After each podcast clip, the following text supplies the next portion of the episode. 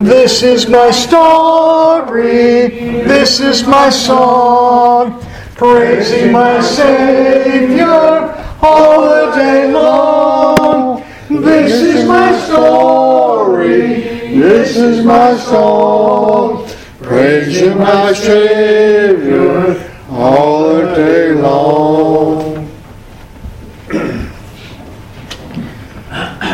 Yeah, it's good to hear songs like that, songs that I remember having sung even when I was a child.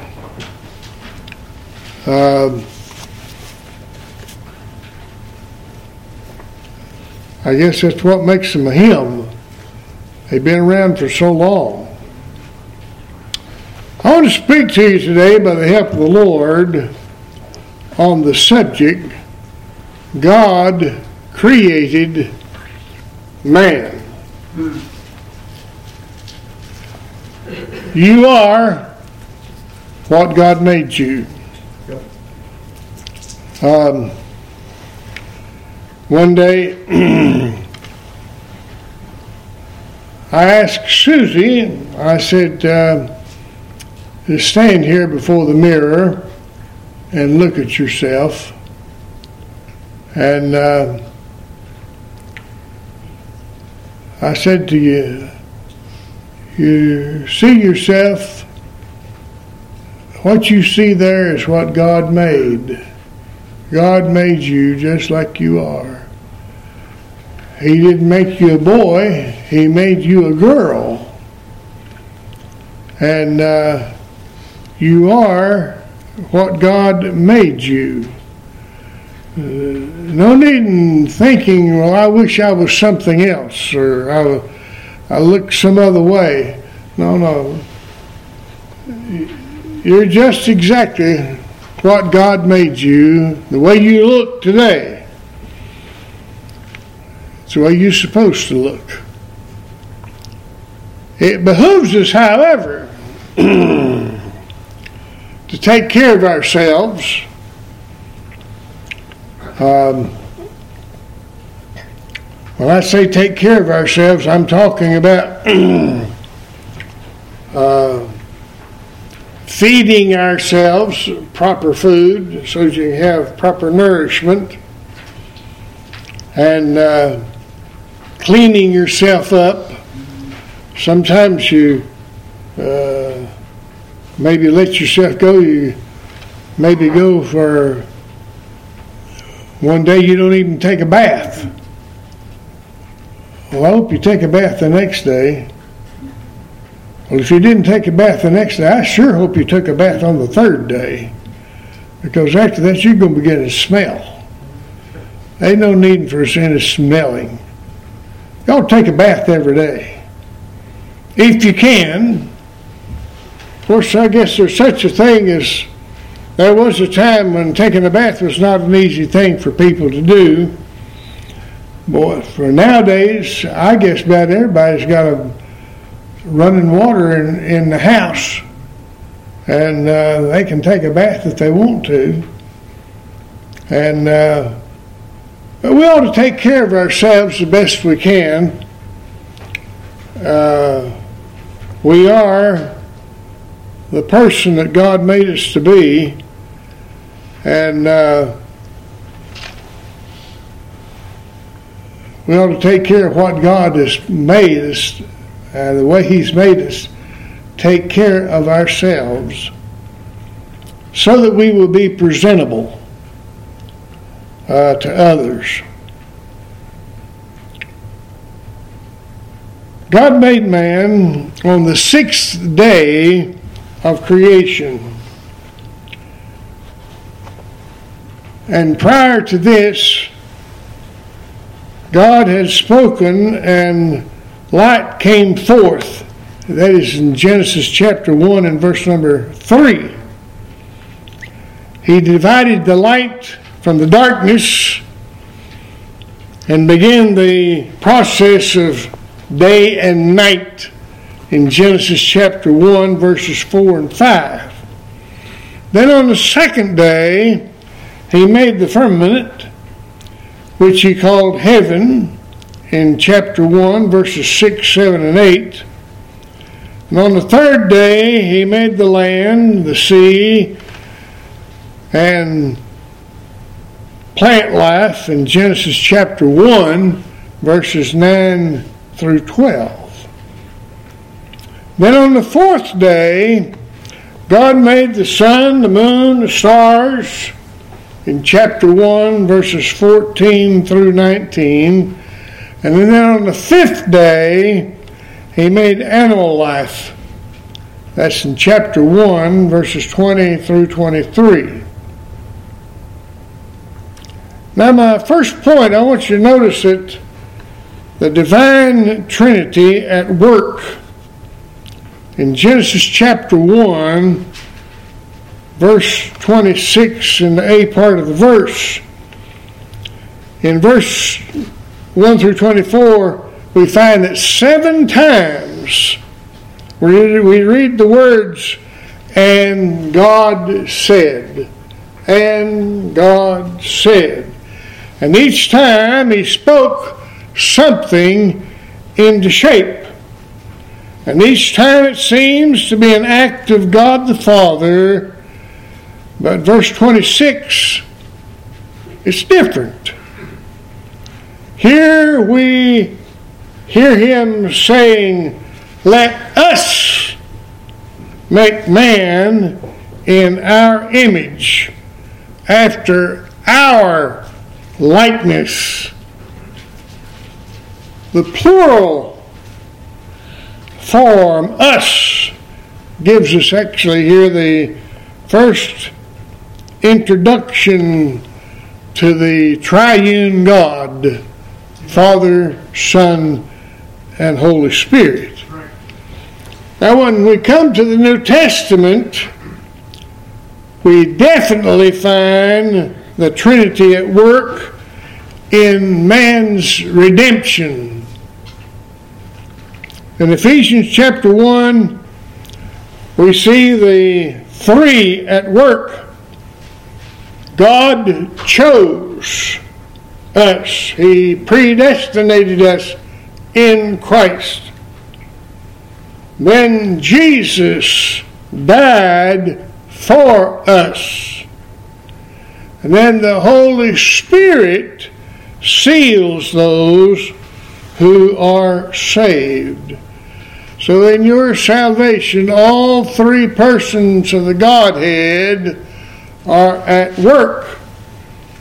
Now, those who study the Hebrew language tell us that the words "after our likeness" could be rendered "after our blood flowing likeness."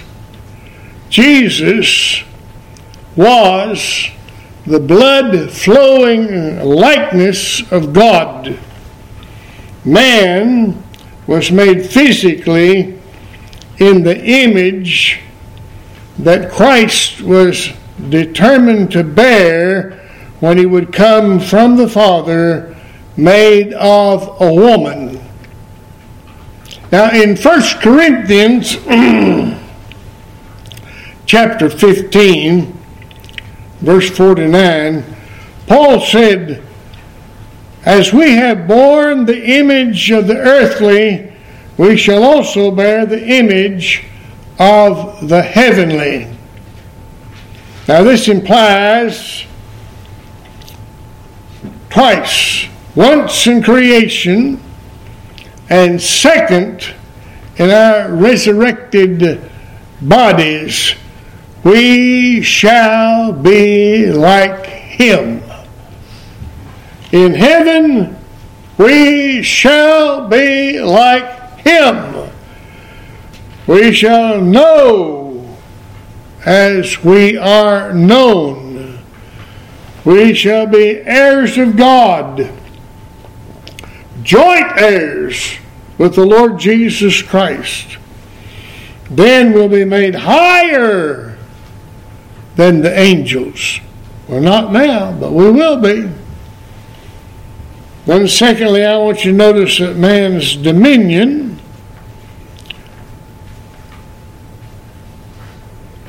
in Genesis chapter 1 and verse 26, and the B part of that verse,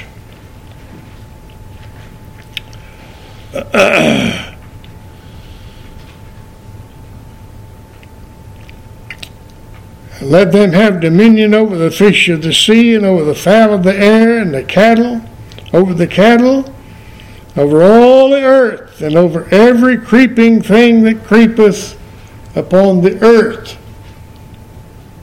When man knew life, he opened his eyes upon the earth, and when he opened his eyes upon the earth, he saw the earth fully equipped for his temporal needs. Everything that man needed is already there. We find that our Creator, God, had overlooked nothing. God had provided for Adam's every need. Everything was taken care of. It was indeed a wonderful garden of Eden, which Adam looked upon and he saw there when he first lifted up his eyes in the Garden of Eden. Everything is there. God placed all things in subjection to man, and we find that man himself was the climax of creation. He was made supreme in his position and in his dominion. Oh my. I'm glad for the way the Lord has made man. With all that He's made, I'm glad that He made me a man rather than being something else. Now, it's sad to see that man, through his rebellion, however, against God, he has lost this honored position. As a result, he holds no more than a resemblance of his original glory. We don't have anything now like what we once did. But all is not finally lost. All this and more will be regained in the redemptive work of the last Adam, Jesus Christ.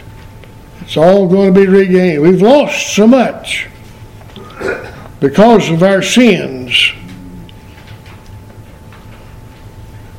But we're going back to it because of what the Lord Jesus Christ has done for us. Now then, number 3, I want you to notice man's fall. Actually, before the fall, in Genesis chapter 1, verse 27 and through 30, and these verses here, Genesis 1, 27 through 30, they set forth the life and the conduct of man before his fall into sin. Here we see the superiority of man over the animal kingdom. The state of man as it was then. It is what's called the dispensation of innocence, or the time when man did not know sin. Mm-hmm. Oh, we're well familiar with it now. Mm-hmm. Man had a perfect environment where he was subjected to some very simple task.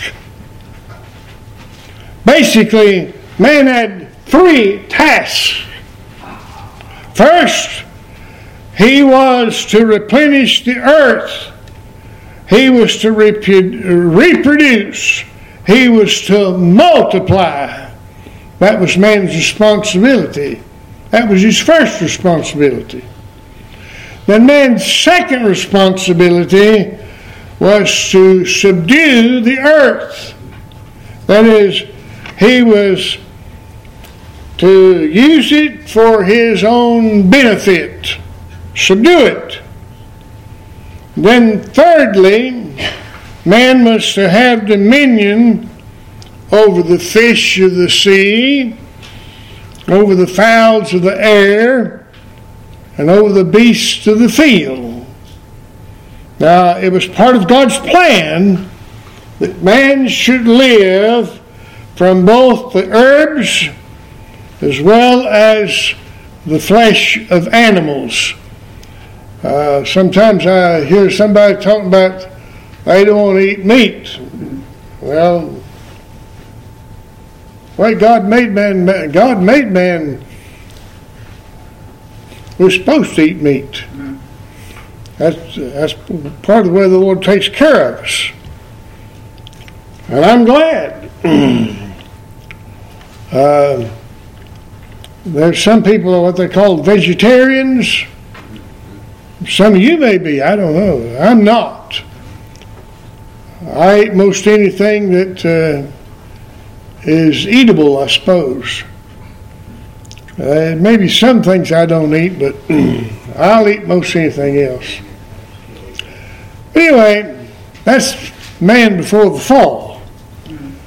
But then I want you to notice the end of the sixth day, which would be in Genesis chapter 1 and verse number 31. And God saw that everything he had made, and behold, it was very good.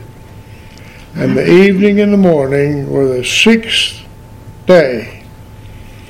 As we come now to this particular verse, the Lord has reached the end of the work he was to do in the first 6 days of Genesis chapter 1.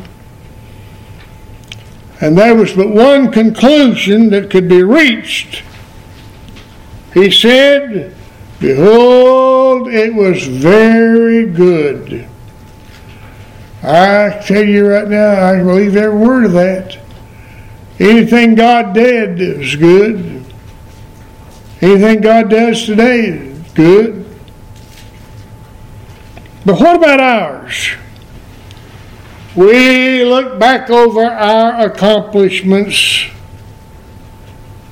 We're often forced to the place of repentance, asking God to forgive us of our failures, things that we not done like we should have done.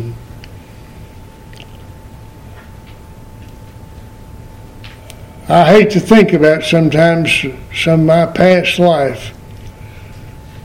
So much that I could have done if I had done, but I didn't do. But what did our Lord see when he looked back over the work of 6 days that he had done? God looked back over what he had done in 6 days, and he saw day and night in Genesis chapter 1 and verse number 5. He saw the waters divided and the firmament, which he called heaven, appear in Genesis chapter 1, verses 6, 7, and 8. He saw the waters separated from the land in Genesis chapter 1, verses 9 and 10. He saw the earth bring forth all kinds of vegetation in Genesis chapter 1, verses 11 and 12. He saw the sun, the moon, the stars he had placed in the heavens in Genesis chapter 1, verses 14 through 17. He saw the sea filled with fishes, the air filled with birds in Genesis chapter 1, verses 20 through 25.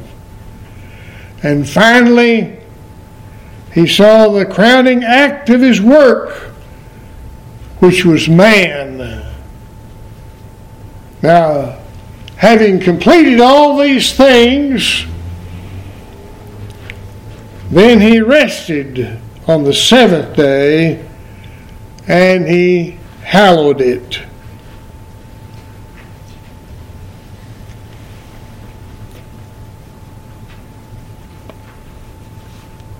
Which brings me now to my last point, a helpmeet for Adam.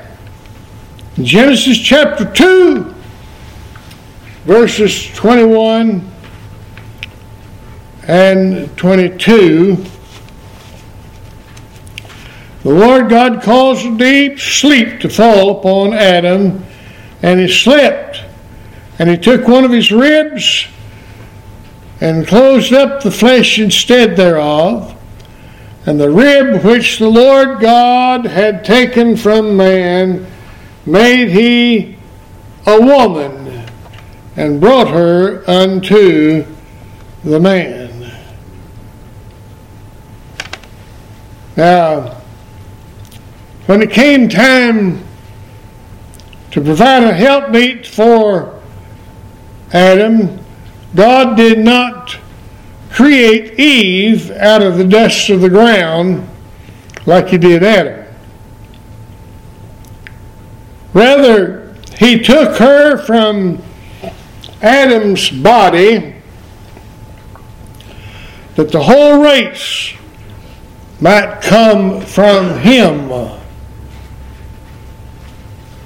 And as a result of this, she would have his nature, and he would pass to his descendants a nature like his.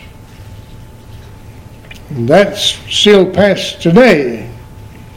I don't know if you can see any resemblance in Danny or not, but Danny's my son. He came from me.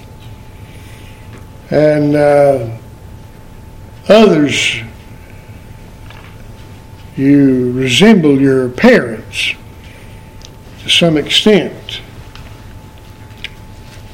You're like them. Actions many times. And it shows in the life that we live. We have like similarities,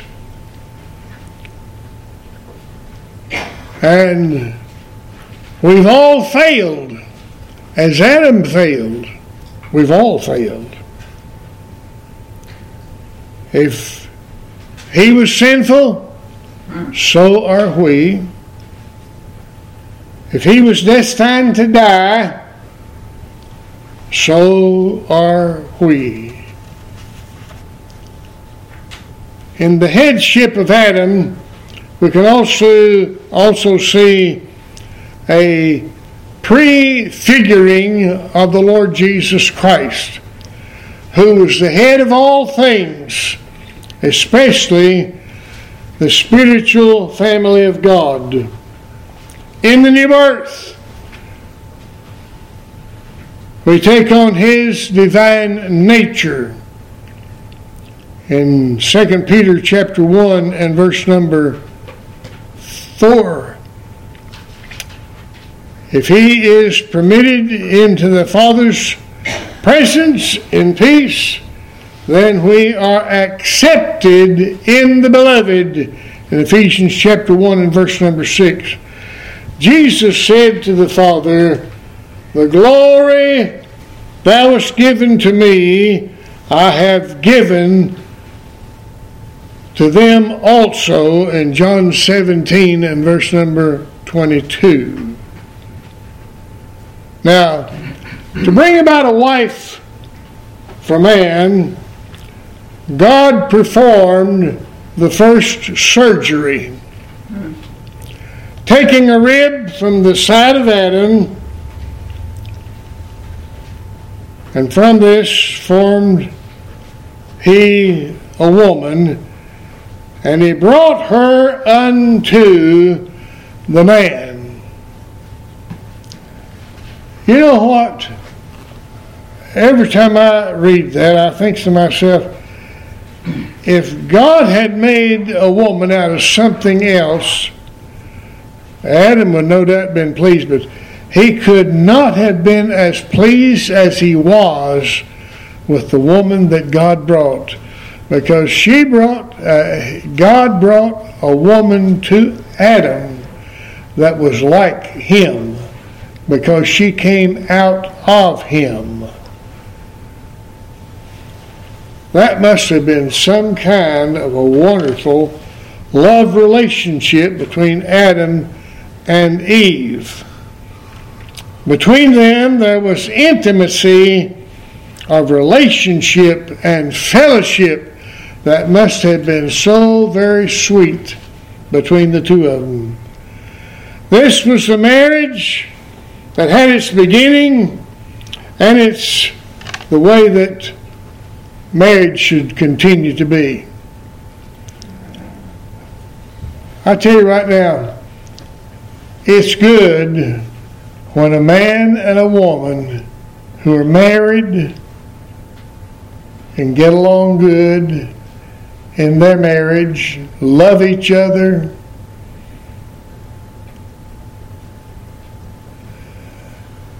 I would hurt myself before I would have Ramona hurt.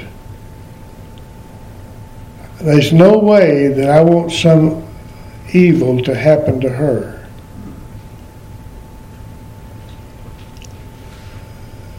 The Lord looks on me the same way. Amen. He watches over me. Oh my, how He watches over me. I want to watch over my wife just that kind of a way. In God's sight, marriage is sacred. And divorce is just the opposite. You're married. You thank God for your marriage. I encourage you to do everything you can to be a blessing and a help and an encouragement in your marriage. And fight anything that might come in and cause a problem in your marriage. Keep your marriage sweet. Keep your marriage loving. And one of the ways you can do that, if you would be loved, then love. Love your wife. Love your husband. And you'll find it comes back. It comes back. It makes it so sweet.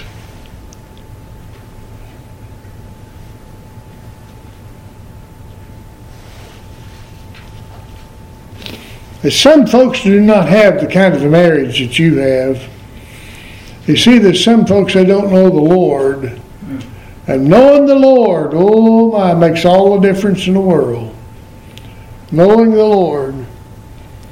You know what? Ramona is my second wife. I was married to Betty for 43 years. I could not imagine myself ever being married to anyone else. I loved Betty dearly. But in the providence of God, I lost her to cancer. It hurt like everything to see my wife dying slowly. And I was at her bedside when she died. Danny was sitting there on the bed, holding her hand when she died. We loved her. Amen. I could not imagine myself ever with someone else. But in the divine providence of God, God led me to learn to love Ramona. And I love Ramona the same way today that I loved Betty when I was married to her. I would give my life for Ramona right now. in order to help her, to save her.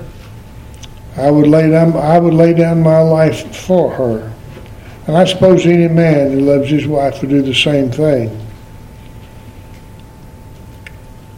You thank God for your wife. You thank God for your husband. Now, if Adam, the federal head of the race, stood as a type of the Lord Jesus Christ, then Eve must stand as a type of the Lord's churches. She was needful to Adam, but could not be prepared except through his sufferings. It took the shedding of the precious blood of the Lord Jesus Christ by his death alone could prepare people out of which his churches could be built. Can you picture in your mind the intimate relationship Eve had with Adam, and the full participation she must have had in all of his plans? There isn't anything that I do by myself. Now, some do things differently. Personally, I don't do anything but what Ramona knows all about it. You'll never find me obligating myself in some way or another without Ramona knowing about it. Like, for instance, I never go in debt, but my wife would know about it. First of all, I'm not going to go in debt if I can get out of it. That's one thing you want to stay away from as much as you can. Stay away from debt. Debt can cause you more problems than you can imagine. Debt can cause you to spend more than you want to spend. It'll take you down the road farther than you want to go and keep you longer than you want to stay. The best thing you can do is stay out of debt. If you don't have the money to pay for it, you maybe don't need it right now. Wait a while. It's not the time right now. So, but I found this car. Now I can get this car right now. All I've got to do is sign the paper and start making the payments. You might do that, but you might be making payments longer than you want to pay. And it costs you more than you want to pay. Stay out of debt. I would encourage that. I want you to know this for sure, folks. There's no other so close, so dear to God as his churches. There should be nobody closer to you than your spouse. You thank God for your wife. You thank God for your husband. Be close to each other. I want to ask you a question. As I look over this congregation, I believe just about everyone is a professing believer. The question is, are you a member of one of the Lord's churches? Good to be. Good to be. Sometimes there's a person can be a member of a church, but they're still not saved. As some churches take on members in their membership that are not even saved. They don't profess to be saved, but they can become members. If you're not a member of this kind of a church, you need to be. In order to be a member of this kind of a church, Temple Baptist Church, You got to be saved first. As I come to the close of this message, and someone would come here and say to me, say, I would like to join this church. I would say, wonderful. Have you been saved? My question, have you been saved? See, we don't take on membership until you've been saved. You got to know the Lord Jesus Christ as your Savior. So, nope, I've not been saved yet, but I want to go ahead and be a member of the church now. No, we don't do it that way. You got to be saved first, and then you can take on membership. And then there are those who haven't been baptized. I'm not been baptized. I get baptized later on. No, you don't be a member of the church until you've been saved and you've been baptized. And then you can become a member. It comes in that order. You get saved first. Then you get baptized, and then you become a member of the church. And you cannot reverse it in any kind of a way. Become a member, then get saved, then get baptized. No. You get saved first. Then you get baptized. Then you become a church member. Do you know the Lord Jesus Christ as your Savior? Our gospel is that Christ died for our sins according to the Scriptures, and that He was buried and that He rose again the third day. Have you believed the gospel? Let's all stand. Brother Wade Smith, will you dismiss us? Dear Heavenly Father, we come to you in the name of the Lord Jesus Christ. Heavenly Father, thank you for your creation of this earth and people. Heavenly Father, thank you for the salvation through the shed blood of the Lord Jesus Christ. Thank you for making us a part of your forever family. Heavenly Father, help us to bring credit to your name.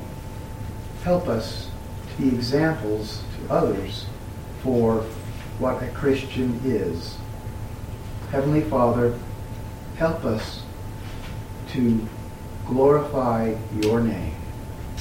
And as we go from here, Heavenly Father, I pray that all that we say and do will bring honor and glory to your name. For we ask these things in the name of the Lord Jesus Christ. Amen. Amen. Our meeting in the fellowship hall. Yes, and we got frozen hamburgers.